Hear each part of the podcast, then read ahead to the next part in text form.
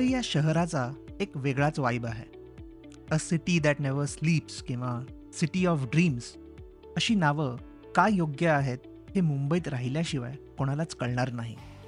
मुंबई किंवा त्या काळाचा बॉम्बे मधल्या अनेक गोष्टी हळूहळू खराब होत आहेत किंवा नष्ट होत आहेत. ट्राम बंद झाल्या स्टीम इंजिन बंद झालं नाव बदललं आणि यावर्षी तर दोन महत्त्वाच्या गोष्टी बंद झाल्या. एक म्हणजे डबल डेकर बस आणि दुसरं म्हणजे प्रीमियर पद्मिनीच्या काली पिल्ली किंवा मुंबई टॅक्सी. त्याचबरोबर यावर्षी मुंबईतल्या चाळी फायनली नष्ट होतील यावर शिक्कामोर्तब झाला. मला वाटतं चाळ ही मुंबईच्या स्पिरिटचा एक खूप महत्त्वाचा भाग आहे किंवा होती. सो जाणून घेऊयात या चाळींची गोष्ट. So let start.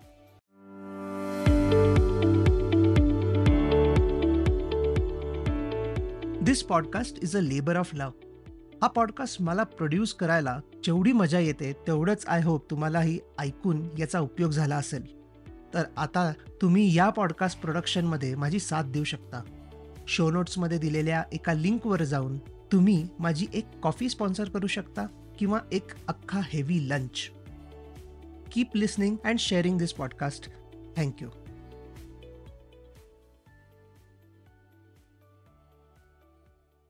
personally मला चाळ या कॉन्सेप्ट विषयाची माहिती लहानपणी पु ल देशपांडेंच्या बटाट्याची चाळ या नाटकातून झाली. आमच्या घरात सगळेच पुलंचे फॅन आणि बटाट्याची चाळची सीडी आमच्याकडे नव्यानेच आली होती. घरी केबल नसल्याने ज्या कोणत्या सीडीज होत्या त्या सगळ्यांच्या आम्ही पारायणे केली होती. यामुळेच बटाट्याची चाळ हे नाटकही तोंडपाठ झालं होतं. ते नाटक किती भारी आहे एंटरटेनिंग आहे या हे काही विचारायलाच नको. प्लस आज तो विषय पण नाही आहे पण त्यात कॅरेक्टर्सचं केलेलं डिस्क्रिप्शन जनरल चाळीतलं वातावरण हे खूप छान आहे. जेव्हा ते नाटक बनवलं होतं तेव्हा तर ॲक्च्युली अनेक ठिकाणी चाळी होत्या. आणि त्यावेळेला जरी कोणी राहत नसलं तरी बऱ्याच लोकांनी चाळ आयदर स्वतः कधीतरी आयुष्यात अनुभवली होती किंवा तशा प्रकारची माणसं जवळून पाहिली होती. आणि म्हणूनच हे नाटक हिट झालं. आता जर चाळीवर कोणी नाटक केलं किंवा सिनेमा केला तर तो त्यांना एवढा छान प्रकारे करता येणार नाही. केलाच तर तो हिट होणार नाही. अनलेस ते नाटक किंवा सिनेमा फ्लॅशबॅकमध्ये आहे. ॲज इन ते टाईम पिरियड नाईन्टीन सेवन्टीचा सिक्स्टीचा असा काहीतरी दाखवावा लागेल. त्याशिवाय तो हिट होऊ शकत नाही. खरं तर चाळीची कॉन्सेप्ट फार जुनी वगैरे नाही आहे साधारणपणे विसाव्या शतकाच्या सुरुवातीलाच चाळी उभ्या राहिल्या. त्याचं कारण होतं मुंबईतल्या टेक्स्टाईल मिल्स ब्रिटिशांनी असंख्य प्रमाणात मुंबईमध्ये मिल्स बांधल्या. आणि त्या मिल्समध्ये काम करण्यासाठी रोजगार निर्माण केला. रोजगाराच्या शोधात अनेक माणसं महाराष्ट्रातल्या आणि देशातल्या वेगवेगळ्या भागातून मुंबईत आली. कोणत्याही शहराची उभारणी करायची असेल तर दोन गोष्टी फार महत्त्वाच्या असतात. एक म्हणजे रोजगार आणि दुसरं म्हणजे कामगार किंवा इन जनरल ह्युमन रिसोर्सेस. गिरण्यांमुळे मुंबईत रोजगार आला आणि ह्युमन रिसोर्सेस हे वेगवेगळ्या भागातून मायग्रेट होऊन आले. मास मायग्रेशनचं एक उत्तम उदाहरण म्हणजे मुंबई. मुंबईचा कॉस्मोपणा जो आपण म्हणतो हा त्या दिवसापासून आपल्याला दिसतोय. आता सगळे ह्युमन रिसोर्सेस एका जागेवर येण्यासाठी हाऊसिंग प्रोजेक्ट्स लागतात आणि ती गरज चाळीने पूर्ण केली. एका छोट्याशा जागेत अनेक लोक राहतील प्लस त्यांचं अकोमोडेशन स्वस्तातही व्हावं अशा संकल्पनेने चाळी बांधल्या. सुरुवातीला गिरगाव या एरियात सुरू झाल्या. गिरगाव या नावातच बरंच आहे. गिरगाव म्हणजे गिरण्यांचं गाव किंवा विलेज ऑफ मिल्स तिथे गिरण्या होत्या आणि म्हणून त्याच्या शेजारीच लोक तिथे राहायची. हळूहळू वरळी लालबाग परळ बायकळा अशा ठिकाणी गिरण्या झाल्या आणि तिथे तिथे चाळी गेल्या. जिथे गिरणे तिथे चाळ सॉर्ट ऑफ अशी कॉन्सेप्ट होती. एका अँगलने पाहिलं तर घर आणि वर्कप्लेस एकाच एरियात असल्याने बराच त्रास त्यांचा वाचला असावा. पण त्या काळात अनेक वेगवेगळे त्रास त्यांना सहन करावे लागले आणि या गोष्टी आपल्याला सगळ्यांना माहितीच असतील. ऑर्गनाइज्ड कॅपिटलिझम किंवा त्या काळातलं आयोजित भांडवलशाहीचं एवढ्या मोठ्या स्केलवर पहिलं दर्शन आपल्या देशात मुंबईमध्ये या गिरण्यांमुळे आपल्याला दिसलं. आणि ते दर्शन सॉर्ट ऑफ निगेटिव्ह साईडला एंड झालं. आता चाळीकडे येऊयात. चाळीचं डिझाईन आणि नुसतं एखाद्या चाळीचं चित्र जरी आपण पाहिलं तर आपल्याला लगेच त्यांचे कष्ट हाल अवस्था सगळं समोर येतं. डिझाईन बघितलं तर एक खोली बारा बाय दहा फुटाची असते आणि एका फ्लोअरवर साधारणपणे आठ घरं असायची. आणि एकेका खोलीत दहा जणं राहायची. त्यामुळे पर्सनल स्पेस वगैरेची संकल्पना दूर-दूरपर्यंत नव्हती. घरामध्ये बाथरूम नसायचं आणि त्यामुळे बाहेर रांगेत उभं राहून कॉमन टॉयलेट आणि बाथरूमचा वापर करावा लागायचा. अशा व्यवस्थेमुळे हायजीन इश्यूज निर्माण व्हायचे, जे बऱ्याचदा डेंजरस असायचे. चाळीच्या गॅलरीची एक वेगळीच कथा आहे. गॅलरी ही एक्सटेंडेड घर असल्यासारखं असायचं. तुम्ही जुन्या पिक्चर्समध्ये कदाचित बघितलं असेल, की चाळीतल्या गॅलरीजमध्ये अनेक गोष्टी घडतात. ते खरं पण आहे. कारण चाळीची गॅलरीचे फार विशिष्ट वापर असायचे. एका बाजूला कम्युनिटी एंगेजमेंट किंवा कम्युनिटी गॅदरिंगचा प्रकार असायचा, जो त्या गॅलरीजमध्ये आपल्याला दिसायचा आणि दुसऱ्या बाजूला छोट्याशा घरातला हा एक भाग लोकांसाठी पर्सनल स्पेसही प्रोव्हाईड करायचा. काही घरांमध्ये एखादा मेंबर गॅलरीत झोपायचा सुद्धा. कारण घरं खूप लहान असायची. वेगवेगळ्या जातीचे, धर्माचे, भाषांचे लोक तिथे एकत्र यायचे आणि राहायचे. आपण या गोष्टीला रोमॅन्टिसाइज करू शकतो आणि म्हणू शकतो, की ते सुखाने नांदायचे वगैरे, बट तितकेच तेवढे त्यांच्याकडे त्यावेळेला प्रॉब्लेम्सही होते. अनोळखी शहरात चाळ लोकांना आधारही द्यायचं, पण त्याचबरोबर इकडची बातमी तिकडे होण्यासाठी वेळ लागायचा नाही. सण असो, गॅदरिंग्ज असो, जल्लोष असो, फार मजा यायची. लोक एकत्र मिळून सगळ्या गोष्टी साजरा करायचं पण दोन चाळींमधील झालेली भांडणंही धक्कादायक असायची. आज जिथे चाळी आहेत, तो सगळा भाग हा मुंबईचा प्राईम एरिया आहे. त्या एरियाजमध्ये मार्केट रेट प्रचंड आहे. पण चाळीतील भाडी मात्र बॉम्बे रेंट कंट्रोल ॲक्टनुसार कंट्रोल्ड आहेत. बऱ्याच ठिकाणी शंभर रुपये हजार रुपये टाईपची पण भाडी देखील आहेत. जिथे मार्केट रेंट सत्तर हजार ते ऐंशी हजार इतकं आहे. या गोष्टींमुळे अनेक बिल्डर्सचा या चाळींवर अनेक वर्षे डोळा होता. धारावी रिडेव्हलपमेंट प्लॅन इतकी वर्ष चर्चांमध्ये असून फायनली यावर्षी ते साइन ऑफ झालेलं आहे. अडाणी कंपनीजला ते कॉन्ट्रॅक्ट दिलेलं आहे.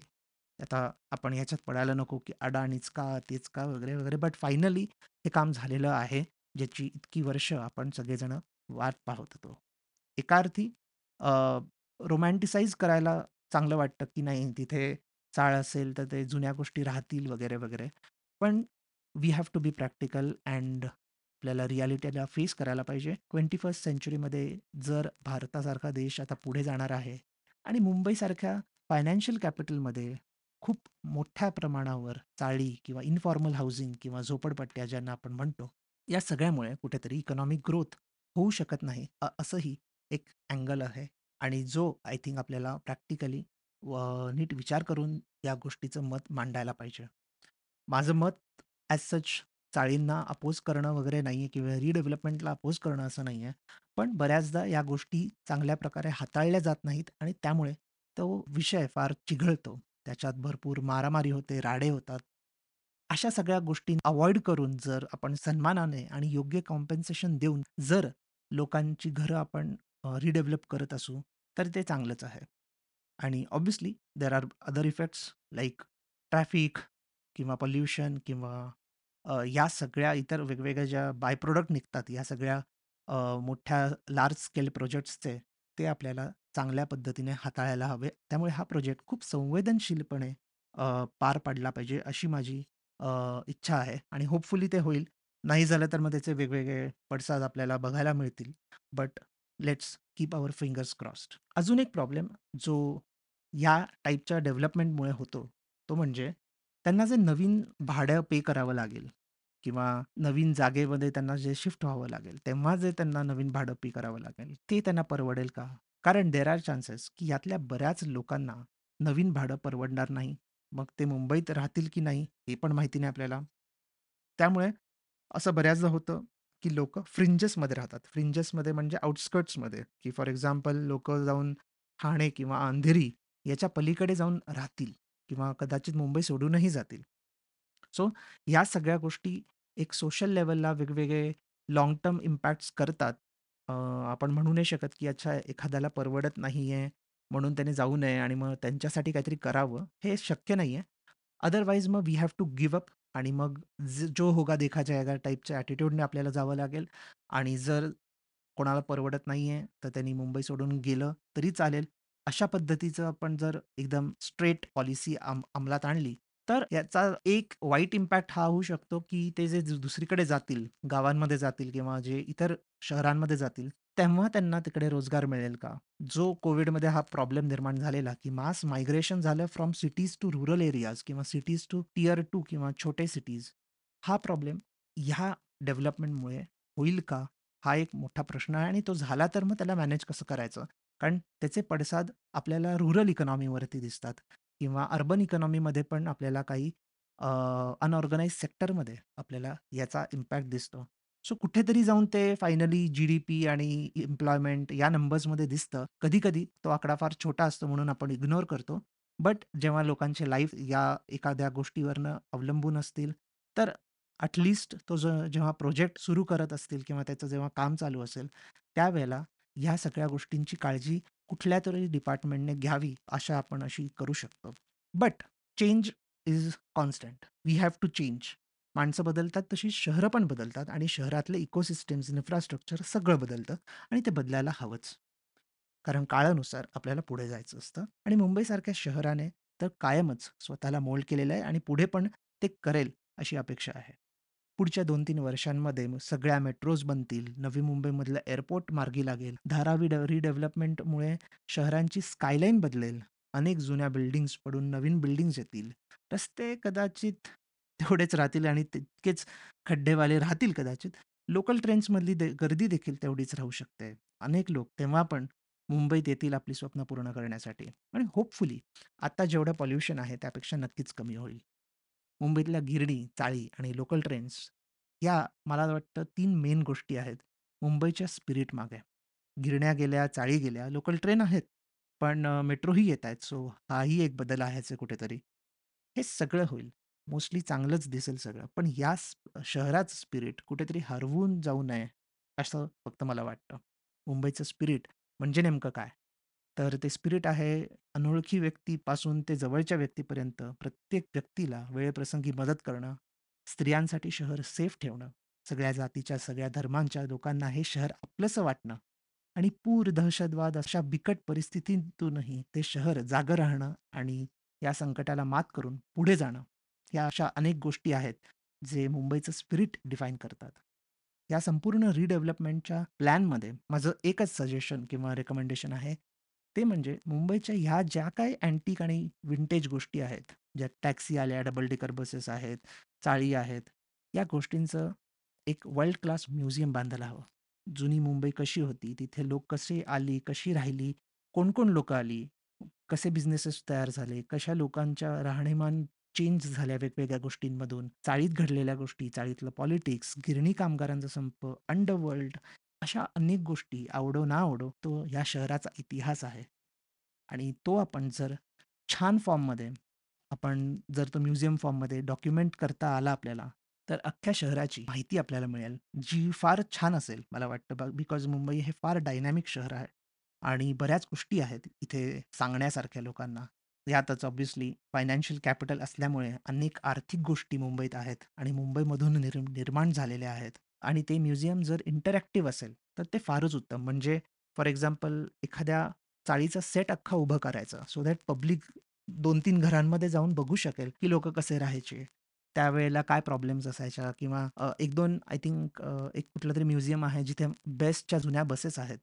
तशाच पद्धतीने जुन्या चाळींचं एक मॉडेल तयार करणं किंवा आपलं जुनं जे रेल्वे स्टेशन असेल, त्या काही-काही रेल्वे स्टेशन्सचं मॉडेल तयार करणं, अशा छोट्या-छोट्या गोष्टी जर आपण इंटरॅक्टिव्ह वेमध्ये केल्या, ज्याच्यामध्ये आपण जाऊन ते फीलिंग घेऊ शकतो, ज्याच्यामध्ये आपण टेक्नॉलॉजीचा वापर करता येऊ शकतो. लाईक फॉर एक्झाम्पल ते व्ही-आर नवीन जे व्हर्च्युअल रिॲलिटी आहे, त्या व्हर्च्युअल रिॲलिटीचा ह्याच्यात वापर करता येईल आणि आपल्याला छान एक मस्त इंटरॅक्टिव्ह फॉर्ममध्ये हे म्युझियम बनवता येईल आणि आय होप अशा प्रकारचे इनोव्हेटिव्ह आयडियाजने आपण ह्या हिस्ट्रीला रिक्रिएट करू आणि पुढच्या पिढीला या शहराची ही एक स्टोरी सांगू.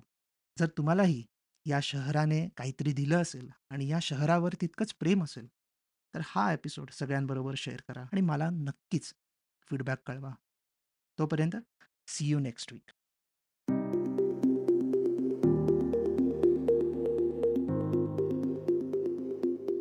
तुम्ही हा episode Spotify Apple podcast, ब्रिंच pods, Gaana, Jio Saavn, Amazon music, Wink music apps icon गलीच्या वेबसाईटवर आणि कुठल्याही लिडिंग पॉडकास्ट ॲप्सवर ऐकू शकता. मी दर सोमवारी नवीन एपिसोड घेऊन येतो. तुमचा फीडबॅक आणि सजेशन्स शो नोट्समध्ये दिलेल्या माझ्या ब्लॉग लिंकड इन किंवा ट्विटर अकाउंट्सवरून मला नक्की कळवा. See you in the next week